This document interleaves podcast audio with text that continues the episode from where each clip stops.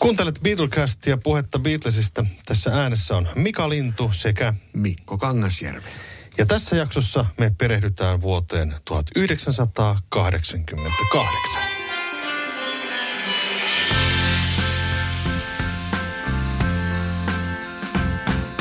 Voisi sanoa, että Beatles-maailmassa ja ehkä myös meidän henkilökohtaisessa maailmassa tämä vuosi 1988 oli suhteellisen merkittävä. Vai onko sä eri mieltä, Mikko? No en mä voi siitä olla kauheasti eri mieltä.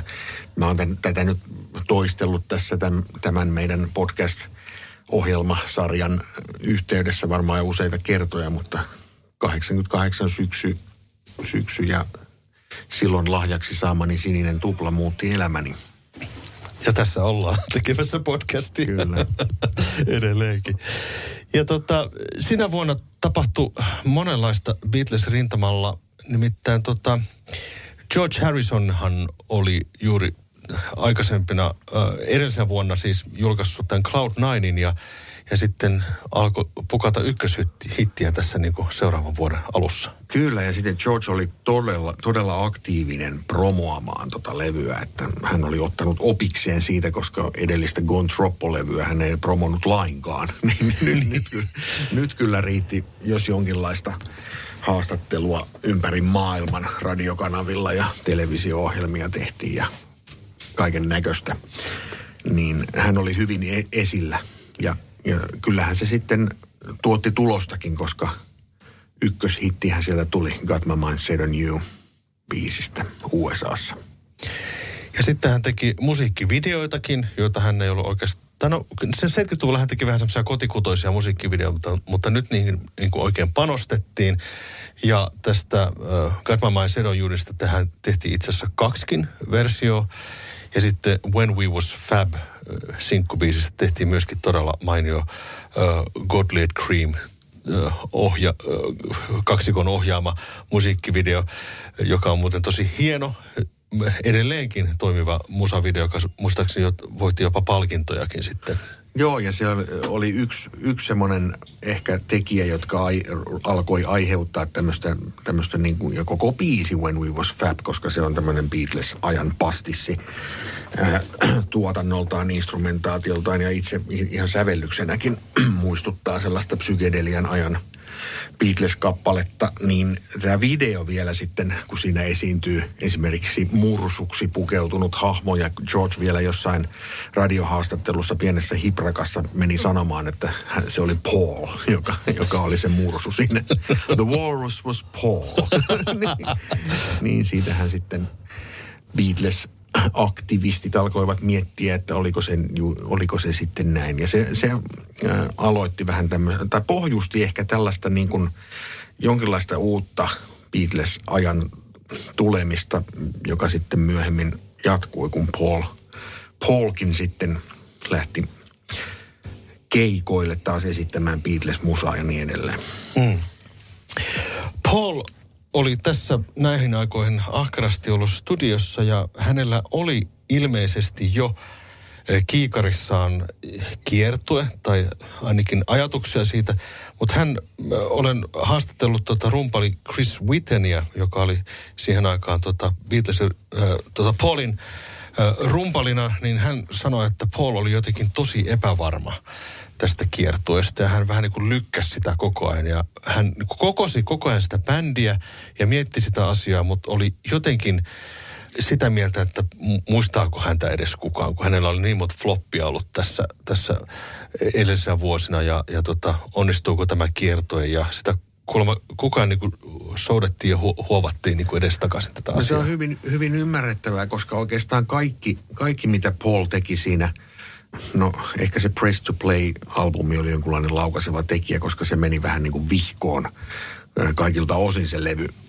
Varmaan hänen omastakin mielestään, niin sitten, sitten alkoi semmoinen etsikko aika hänelle, että hän teki äänityksiä monien eri tuottajien kanssa, eikä oikein löytänyt heti sellaista linjaa, että mitä hän haluaisi tehdä. Ja sitten hän, hänen uusi managerinsa Richard Ochen sitten vai Otgen, kuinkahan se mahdetaan mm. lausua, ehdotti hänelle, että hänen täytyy, hänen täytyy hyväksyä se menneisyys ja ikään kuin alkaa vaalimaan sitä Beatles-aikaa ja sitä katalogia myös, että, että koska siihen mennessä hän oli aika pitkälti sivuuttanut.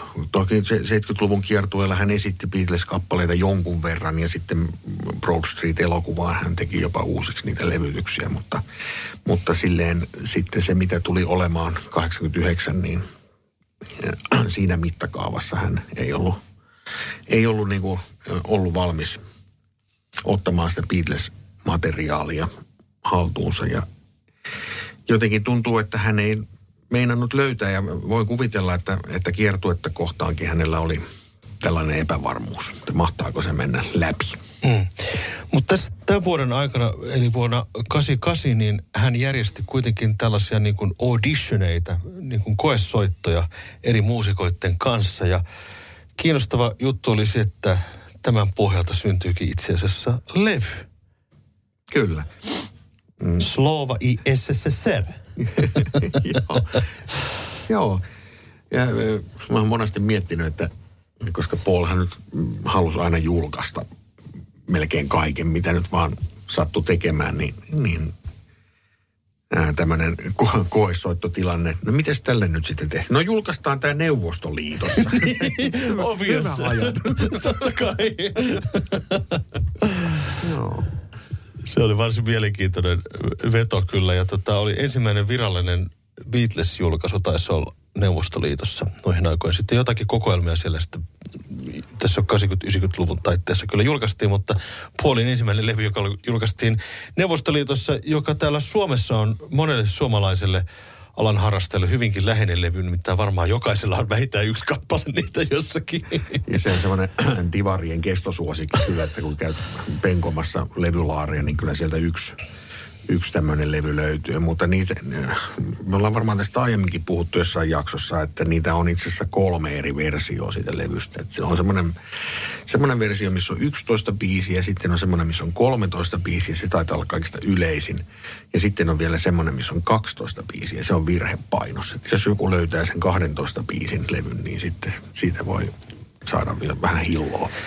Kyllä vaan, ja sitten tätä kyseistä levyähän jota pidettiin eh, silloin harvinaisena, niin sitä rupesi virtaamaan sitten aika nopeasti tänne tota lännen rautaisiripun toiselle puolelle ja varsinkin Suomeen niitä turistit ää, tuota, toivat kassitolkulla ja tota, vaihtavat niitä levyjä sitten rahaan divareissa ja sitten myivät niitä tuolla, muistan Tampereenkin kadulla myytiin, kun tänne tuli näitä neuvostoliittolaisia glasnost turistibusseja, niin, tota, niin sen takia niitä on siis niin kuin valtava määrä täällä Suomessa, koska niitä myytiin tänne ihan hirveä määrä. Kyllä. Neuvostoliittolaiset toi niitä ja sitten ne saivat täältä vastineeksi UNICEF-merkkisiä radiokasettinauhureita. Mä muistan aina, kun näki niitä bussilasteja ne oli jossain Sokosmarketin pihassa ja sitten tuli se 50 turistia ja kaikilla oli semmoinen samanlainen radiokasettinauhuri laatikko olallaan. Kyllä. Ja tästä tuli semmoinen kuriositeetti pitkäksi aikaa tästä Back in the USSR tai Slova SSSR-levystä. Ja Chris Witten haastattelussa kertoi, että nämä tehtiin käytännössä niin kuin yhdellä otolla kaikki nämä biisit, mitä tässä on. Ja oikeastaan annetaan Chris Wittenin kertoa omin sanoin tämän levyn tekemisestä. Well, that was part of the audition process, really. When we were doing these jam sessions, Paul just wanted to play 50s rock and roll. That's kind of his favorite music. That's what the Beatles like. John Lennon did a whole album of called rock and roll. And and Paul loves the same sort of songs. So when we were doing these jam sessions, it was just 50s rock and roll. And and there was no rehearsal or anything. It was just like, well, okay, Lucille, and you just had to know it kind of thing, which luckily I did know that stuff. And I always say to young musicians now, you talk to a lot of young musicians and they only know the music that they like. They're, mm. Like if they like Dire Straits, they only know Dire Straits and nothing else. And when I and I say, well, if you ever wanted to play in a band like Dire Straits, you have to know a lot of other stuff. You have to understand a lot of other music, whether it's funk, jazz, or rock and roll.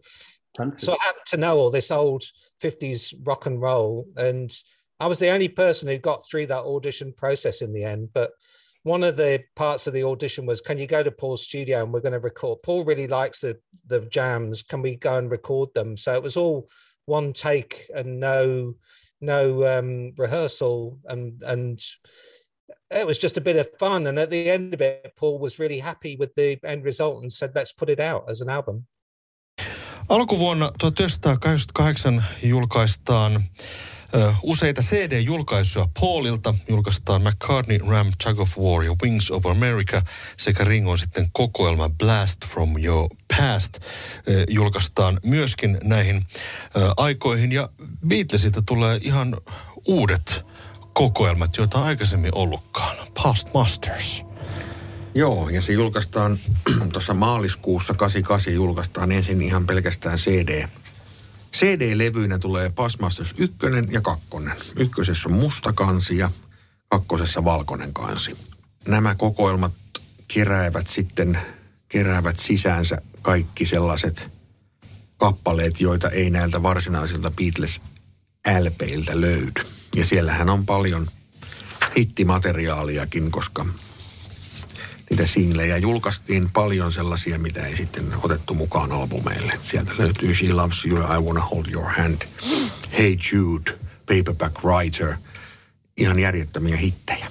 Eli tämä oli tosi tärkeä julkaisu ja sitten mm, tämmöinen äh, ikään kuin stilisointi tälle äh, ka- katalogille, koska nyt oli varsin helppo tämän jälkeen niin kuin kerätä koko Beatles-tuotanto, tämä Emin, Emin aikainen tuotanto ihan vaan hankkimalla ne kaikki studiolevyt plus sitten nämä kaksi Past Masters cd mm. Ja ensimmäisiä kertoja tämmöinen nimi kuin Mark Lewison tulee julkisuuteen. Nimittäin käsittääkseni tämä oli hänen ideansa ö, laittaa nämä kyseiset julkaisut. Ja hän kokosi ikään kuin ne ja sitten teki nämä liner notesit silloin aikoinaan. Joo, varmasti ensimmäinen kerta, kun on hänen nimensä itsekin kiinnittänyt huomioon. Hän julkaisi jonkun Beatles-kirjan jo 86, oliko se tämmöinen live juttuihin. Joo, kyllä. Kyllä vaan. Tässä tammikuun alkupuolella puhuttiin tuosta When We Was Fab-videosta ja se esitetään MTVllä ja sekin nousee ihan mukavasti listoille ja sitten sitä julkaistaan myöskin sitten nämä singlet When We Was Fab ja Zigzag biisi oli siellä toisella puolella. Tämä Zigzag oli tota biisi, joka oli tästä Shanghai Surprise elokuvan soundtrackilta ja se oli sitten laitettu B-puoleksi. Beatles saa tämmöistä selkeästi tämmöistä niinku uutta potkua, nimittäin tämän vuoden aikana tässä alkuvuonna esitetään Imagine John Lennon niminen elokuva ensi kertaa. Tosin se sitten suurelle yleisölle esitetään vasta lokakuusta alkaen. Onko sulla tästä elokuvasta muistoja? On. Toki se muisto on vasta vuodelta 89, koska se tuli Suomen elokuvateattereihin vasta silloin keväällä 89. Ja silloin silloin elin jo vahvaa Beatles-huumaa ja odotin oikein sitä, että se, kun, koska tiesin, että tämmöinen elokuva on tulossa, niin meni se sitten kyllä katsomaan Nordia elokuvateatteriin, jossa oli ihana jäätelöbaari siinä. siinä, siinä neljä, elokuva, neljä suhteellisen pientä elokuvateatteria ja sitten jätskibaari Picnic. Joo, niin oli. Jo, Mahtava kyllä. paikka. Siellä pyöri tämä elokuva ja kyllähän se teki suuren vaikutuksen, koska vaikka se on John Lennon elokuva, niin kyllähän se on myös Beatles-elokuva, koska siitä, siitä hyvin suuri osa, osa ajasta keskittyy siihen, niihin Beatles-vuosiin. Mm. Sen ohjasi Andrew Sto- Salt ja tämähän oli niin kuin oikeastaan Joko Onon tällainen projekti. Oli kiintosaa, kun tuossa tota, äsken ennen kuin tätä jaksoa lähdettiin tekemään, niin kuunneltiin George Harrisonin haastattelua Rockline radio-ohjelmassa. Ja hän siinä puhuu, että joko on, kun joku yleisöstä kysyy, että miten tämä Long and Winding Road-elokuva oikein nyt jakselee, niin hän sanoi, että joko on tekemässä omaa versiotaan, joka julkaistaan tässä piakkoin, mutta Beatlesit ovat tekemässä omaa versiotaan heidän näkökulmastaan. Mielenkiintoinen ö, asia mainita tuossa kohtaa. Joo, ehkä, ehkä Georgeilla ei ollut, ollut siitä sen kummempaa tietoa vielä, oliko, se, oliko tämän äh, Imagine elokuvan nimeä edes julkistettu siinä vaiheessa. Että ei välttämättä ollut Georgilla sen enempää tietoa muuta kuin tekeillä on. Tämä on julkaistu sitten äh, DVDllä tämmöisenä eri, erikoispainoksena ja, ja VHSllä, mutta Blu-ray versio tämä leffa ei ole sitten myöhemmin saanut. Mistä ajattelet, että se voisi johtua? enpäs nyt yhtäkkiä osaa mitään syytä siihen keksiä. Onko siinä sitten, tietenkin aina tulee mieleen nämä te- tekijänoikeudelliset syyt, että onko siinä sitten jotain sellaista, että tällä hetkellä sitten peri, perikunta tai John Lennon Estate ei katso, että tätä pitäisi julkaista uudelleen. Vaikea sanoa. Onko sulla joku mielipide tähän asiaan? Yksi mahdollisuus voi olla myöskin se, että toi tuleva Beatles-antologi, niin siinähän oli tosi paljon samaa materiaalia sitten ja No, totta. Joo. muuta vastaavaa. Että, en tiedä, mistä kaikki aina johtuu sitten tämmöiset, miksi joku julkaistaan ja miksi joku ei julkaista Niin. sitten jälkeenpäin. Mutta muistan, että se oli mielenkiintoinen elokuva tietenkin myös sen, sen laajan arkistomateriaalin takia, mutta myös sitten niiden monien puhuvien päiden takia, ketä siinä haastateltiin. Että siinä oli, oli Cynthia Lennonia ja Mimi Tätiä ja Sean Lennon ja olikohan Julian siinä mukana, sitä en muista. Ja Cynthia Lennon oli siinä mukana, ja, mutta tu, ei siinä muistaakseni muita Beatles-jäseniä ollut. Taisi olla, että Beatlesit muut jäsenet sitten loisti poissaolollaan tästä, tästä elokuvasta.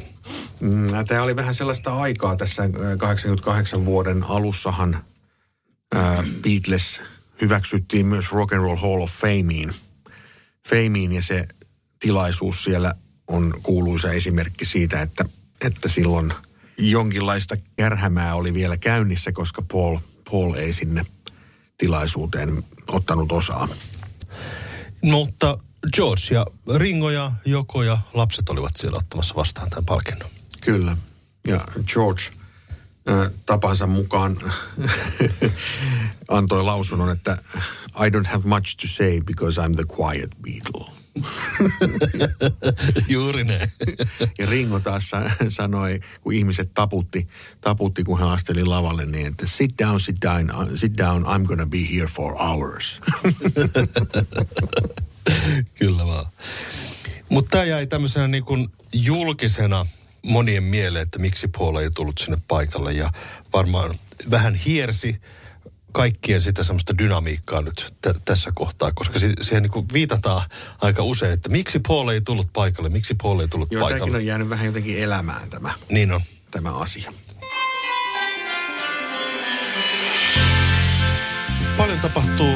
Georgin All Things Must Pass julkaistaan cd Paul tekee myöskin sitten tämmöisiä niin kuin, ö, esiintymiskeikkoja. Hän käy muun muassa Sanremo-festivaaleilla esiintymässä. Hän esittää tätä Once Upon a, a Long Ago biisiä. Ja hänen taustabändissään on juuri äsken puhunut Chris Witten sekä Hamish Stewart ja Linda McCartney on siellä sitten mukana tota, kylläkään oli live-esitys sinänsä, mutta Chris Witten hän esiintyy myöskin tässä musavideossa Once Upon a Long Ago, mutta hän ei soita itse tällä kyseisellä biisillä, että hän vaan oli ikään kuin näyttelijänä tällä musiikkivideolla, joka julkaistiin tuossa silloin ai- aiemmin. Sitten CD-llä julkaistaan myöskin Best of George Harrison ja sitten Mind Games tulee tässä alkuvuonna myöskin CD-julkaisuksi John Lennonilta. Georgeilta tulee, voisiko sanoa, asia, jota kukaan ei odottanut pyytämättä ja yllätyksenä, kuten eräs pääministeri sanoi. Nimittäin Traveling Wilburys ilmestyy yhtäkkiä näköpiiriin. Joo, George oli julkaisemassa, tai levyyhtiö oli julkaisemassa Cloud9-levyltä vielä kolmatta singleä, eli This is Love nimistä singleä, niin äh, häneltä pyydettiin, että hän täytyisi saada joku B-puoli, ja hän oli sitten käyttänyt, käyttänyt varmaan ne varantonsa silleen loppuun, ettei löytynyt enää mitään ylijäämä biisiä, mitä olisi tehnyt mieli siihen laittaa, niin sitten, sitten hän oli Los Angelesissa ja rupesi miettimään, että äänitetään joku uusi biisi ja tota, siinä kävi sitten niin, että sinne studiosessioon ilmestyi kaiken näköisiä kuuluisia hahmoja. ja tästä syntyi, syntyi yllättäen Traveling, Traveling Wilburys yhtye, joka, jonka ensimmäinen levytetty biisi oli Handle with Care.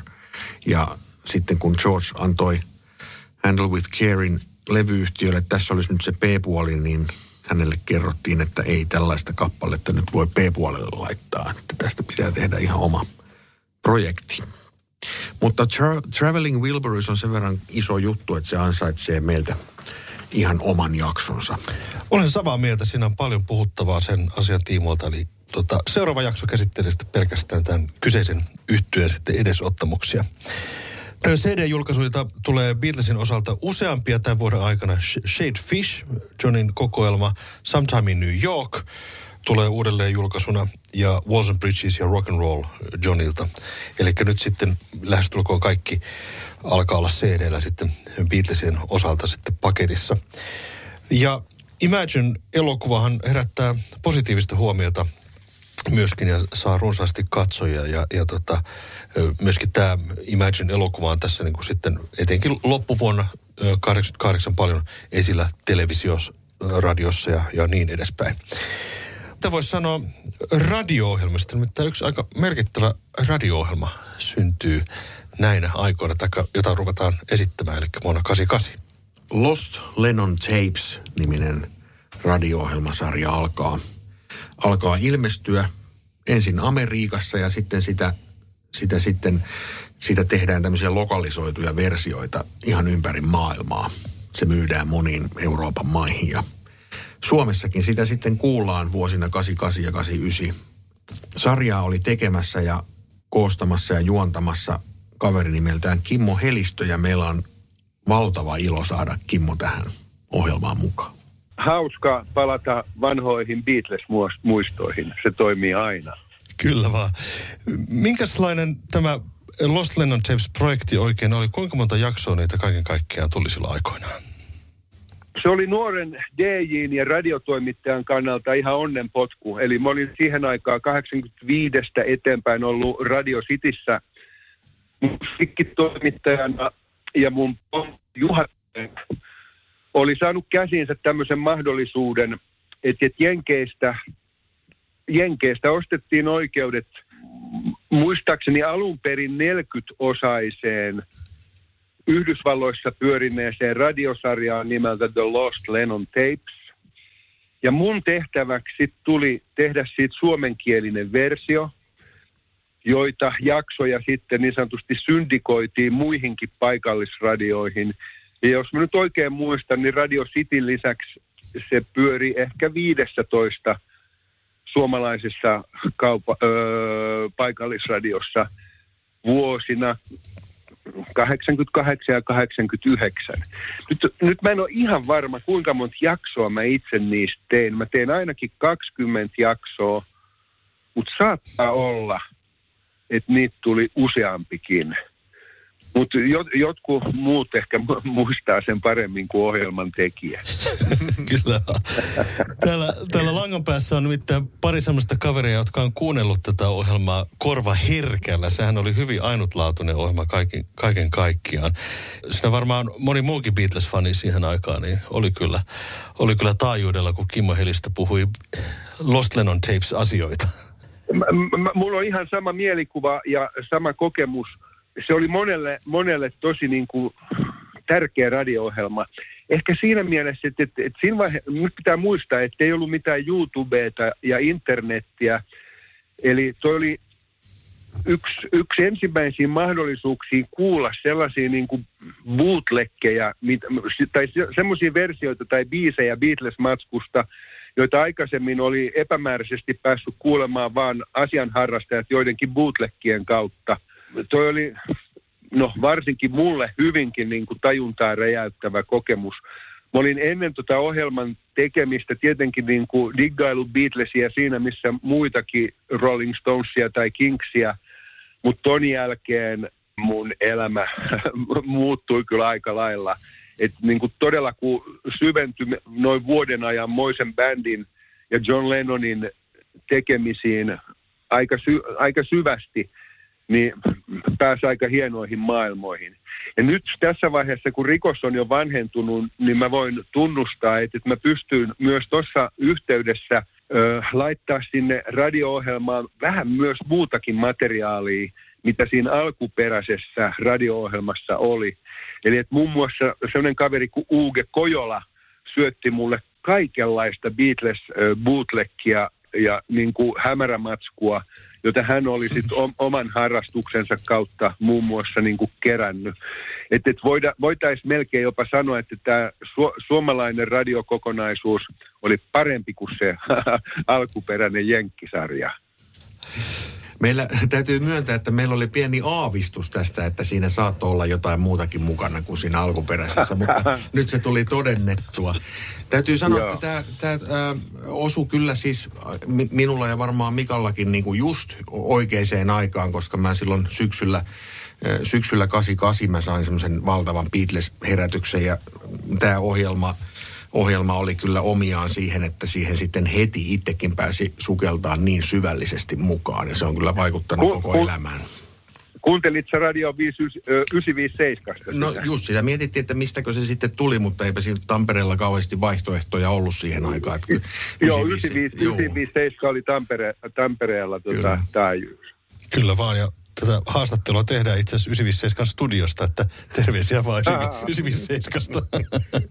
mahtavaa, mahtavaa. Näin ne ympyrät sulkeutuu Joo. tietyssä mielessä. Joo. Tota, millä tavalla sitten käytännössä noihin aikoihin sitä ohjelmaa siis tehtiin? Siis lähetettiinkö sulle nauhat fyysisesti? Mit, miten se koostettiin tämä ohjelma silloin aikoinaan? Tämä olikin mielenkiintoinen. Ne alkuperäiset ohjelmat tuli vinyylimuodossa. Eli tunnin ohjelma oli tuppalevyillä, niin kuin kahdella 12-tuumaisella vinyylillä siten, että et, et Jenkeissä ne, ne saatettiin niin kuin ajaa putkeen suoraan niin kuin vinyylin ensin yksi puoli, sitten mainokset, sitten toinen puoli, mainokset, kolmas puoli, mainokset ja neljäs puoli. Mä taas aika niin kuin omien fiilisteni mukaan kokoilin eri ohjelmista sopivia kokonaisuuksia ja kykyjeni mukaan sitten käänsin niitä puheita ja kerroin taustoja. Mä tein aika paljon taustatyötä niin kuin eri, erilaisista niin kuin kirjallisista lähteistä. Ja mun todella oli mahtava mahdollisuus silloin Radio Cityssä keskittyä tämän ohjelman tekoon ehkä noin puolen vuoden ajan siten, että mun ei tarvinnut kuukausipalkkaa vastaan tehdä muuta kuin tätä yhtä ohjelmaa. Ja mä muistelen, että, että mä niin kuin viikon aikana sain aina kasaan ehkä niin kuin 1-2 ohjelmaa, jos mä nyt suunnilleen mietin. Ja, ja tämä oli myös sitä aikaa, että, että vielä ei ollut tietokoneita ja niin kuin äänenkäsittelyohjelmia. Mä äänitin ne matskut niiltä alkuperäisiltä vinyylilevyiltä meidän studiossa.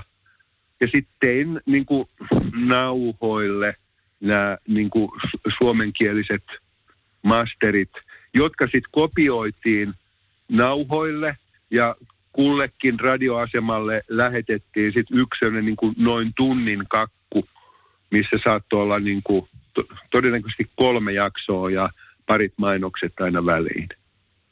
Et se oli semmoista niin kuin radiotoimittajan käsityötä vielä siihen aikaan.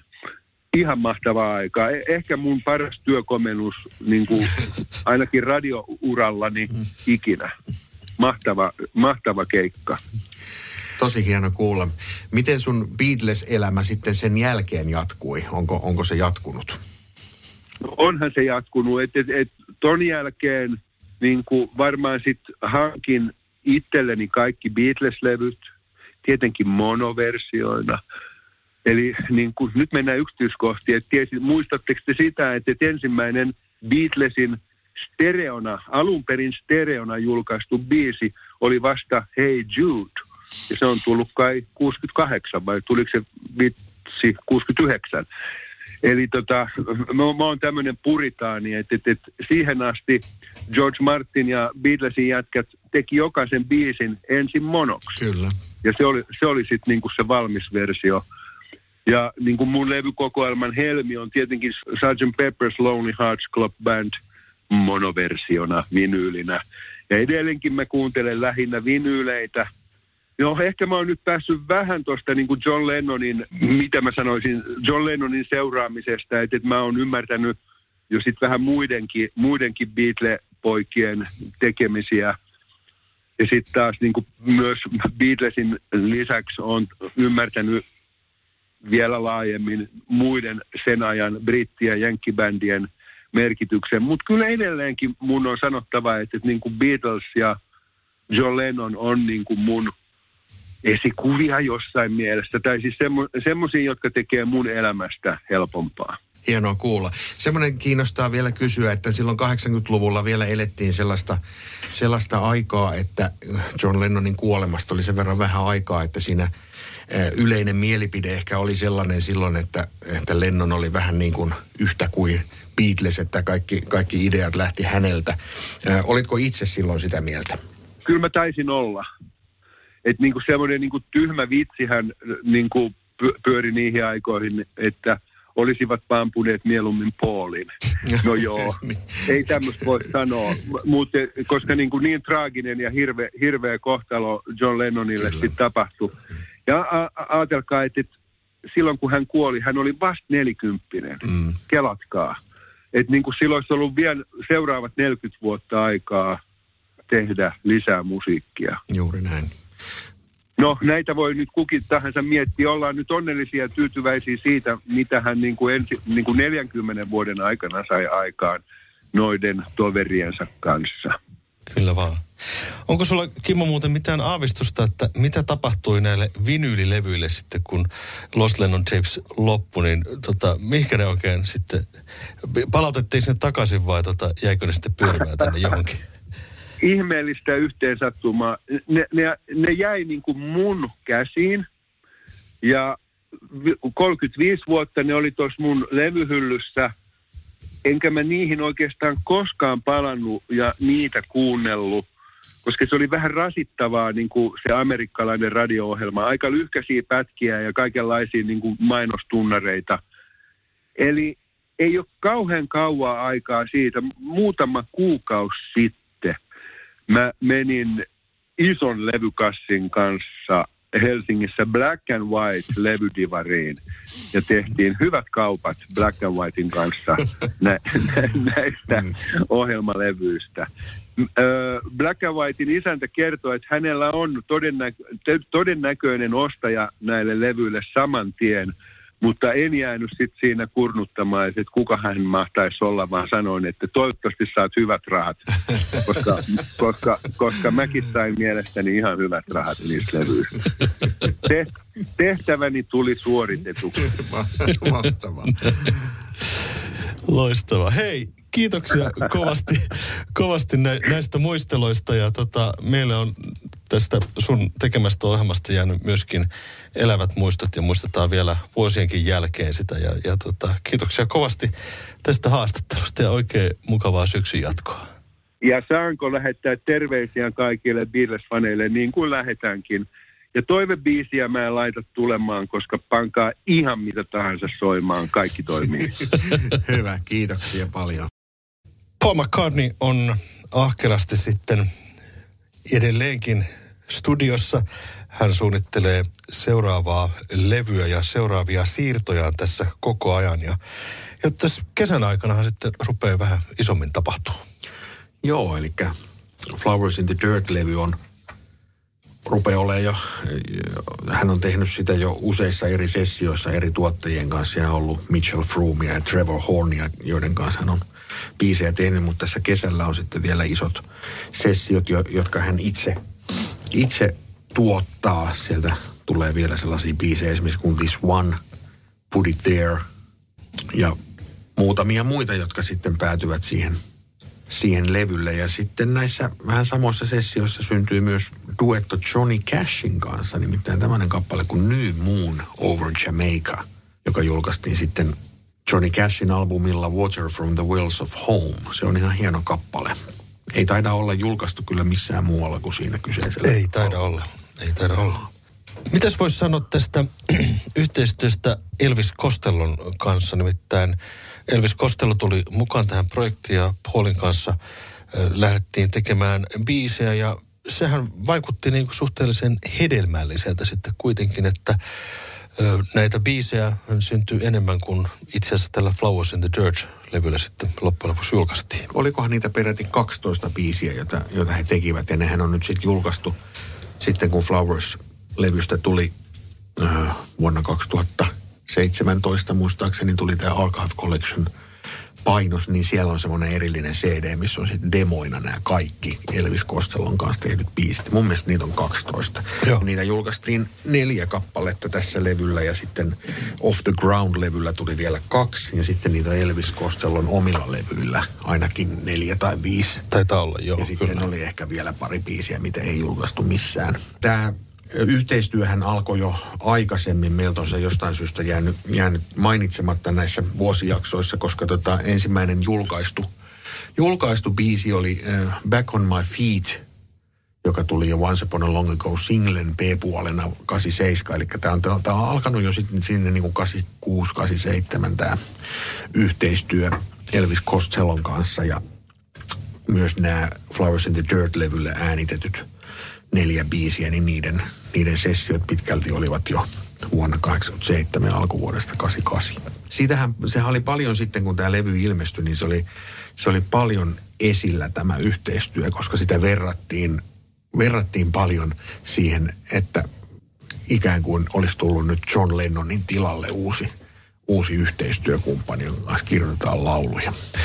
Kyllä vaan, muistan myöskin, tästähän tehtiin tästä Flowers in the Dirtistä sitten semmoinen dokumentti, joka Suomenkin televisiossa nähtiin silloin noihin aikoihin, 89 muistaakseni, Put It There-niminen dokkari, ja siinähän vähän korostetaankin sitä, että tota, jopa Paul puhuu sitä, että tämä on vähän samanlaista kuin Johnin kanssa tekeminen, että John oli vähän semmoinen niin kuin edgy, semmoinen tota, vähän tota kärkevämpi sanomaan asioita, tekemään asioita ja Elvis Costellossa oli jotakin semmoista samaa. Joo, ja sitten muistan, kun san, Paul sanoi, että häntä muistutti, le, niin kuin, että muistutti Lennonista myös se, että koska Elvis Costellolla on silmälasit. niin. Mutta mites voisi jotenkin arvioida sitten heidän tekemiään biisejä? Tota, Onko ne hyviä biisejä? Kannattiko Paulin lähteä? No mun mielestä ne on kyllä aika hyviä biisejä.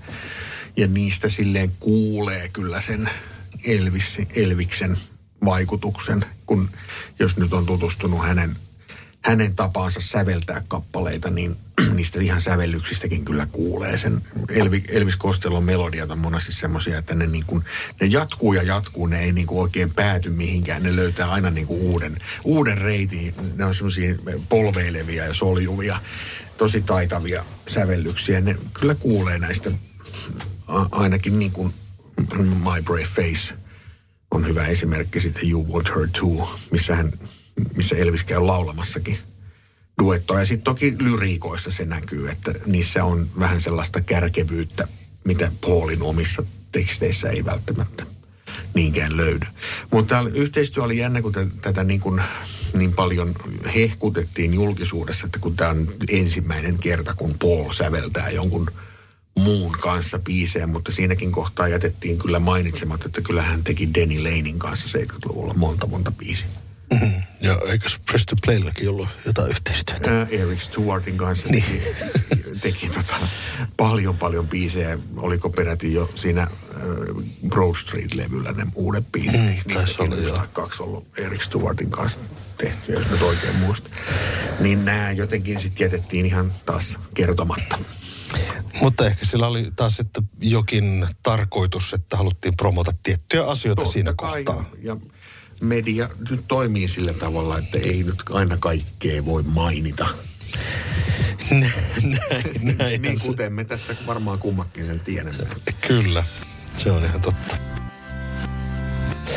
Albert Gormanin kirja The Lives of John Lennon ilmestyy äh, näihin aikoihin, eli vuonna 88. Vähän varmaankin tähdätään tuohon Imagine-elokuvan äh, suurin piirtein kuukautta ennen julkaistaan se, ja sehän herättää monenlaista intohimoa, ollaan sitä vähän puhuttukin, ja muistaakseni Paul McCartney sanoi, että en suosittele tätä kirjaa kellekään. Hän- suositteli sen sillä tavalla, että hän ei suositellut sitä kellekään. Ja tota, niin jopa sanoi näillä sanoilla, että boycott this book. Siinä oli vähän tarkoitus ilmeisesti niin kuin John Lennonin tätä sädekkää vähän niin kuin himmentää tai ki- kilpeä kolhaista. Tuntui vähän siltä, että se oli vähän tarkoituksenhakuinen kirja.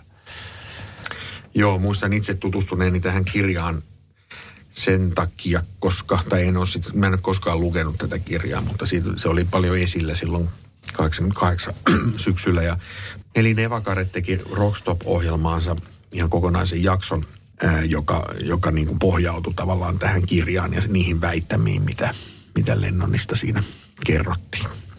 Kyllä vaan. No sitten toinenkin kirja John Lennoniin liittyen, joka on ehkä jopa vähän merkittävämpi kirja, nimittäin Julia Baird julkaisee kirjan John Lennon My Brother, jossa hän kertoo sitten John Lennonin lapsuudesta ja tästä perheelämästä, joka pikkasen tuo semmoista uutta tietoa. Mutta siinäkin oli ilmeisesti vähän jotain semmoista, että näin jälkeenpäin tarkasteltuna ei, ei kaikki ole ihan ollut siinä kohdallaan. Tämä on vähän vaikea, vaikea sarka aina nämä sukulaisten ja ystävien tekemät kirjat, koska eihän sellaista, sellaista täydellistä totuutta nyt missään ole. Kaikilla on erilainen käsitys. Jos, jos perheessä on useita sisaruksia, niin kaikilla sisaruksilla on erilainen käsitys siitä, millaista se perheelämä on ollut ja mitä on tapahtunut. Sama pätee, pätee tähän, että jos jostain julkisesta henkilöstä kirjoitetaan kirjoja ja tehdään elokuvia, niin vaikea niistä semmoista ihan täydellistä vedenpitävää totuutta on löytää, ellei sitten tehdä ihan tieteellistä tutkimusta, niin kuin esimerkiksi Mark Lewis on tekemään. Mm, juuri näin. Olet ihan, ihan oikeassa kyllä.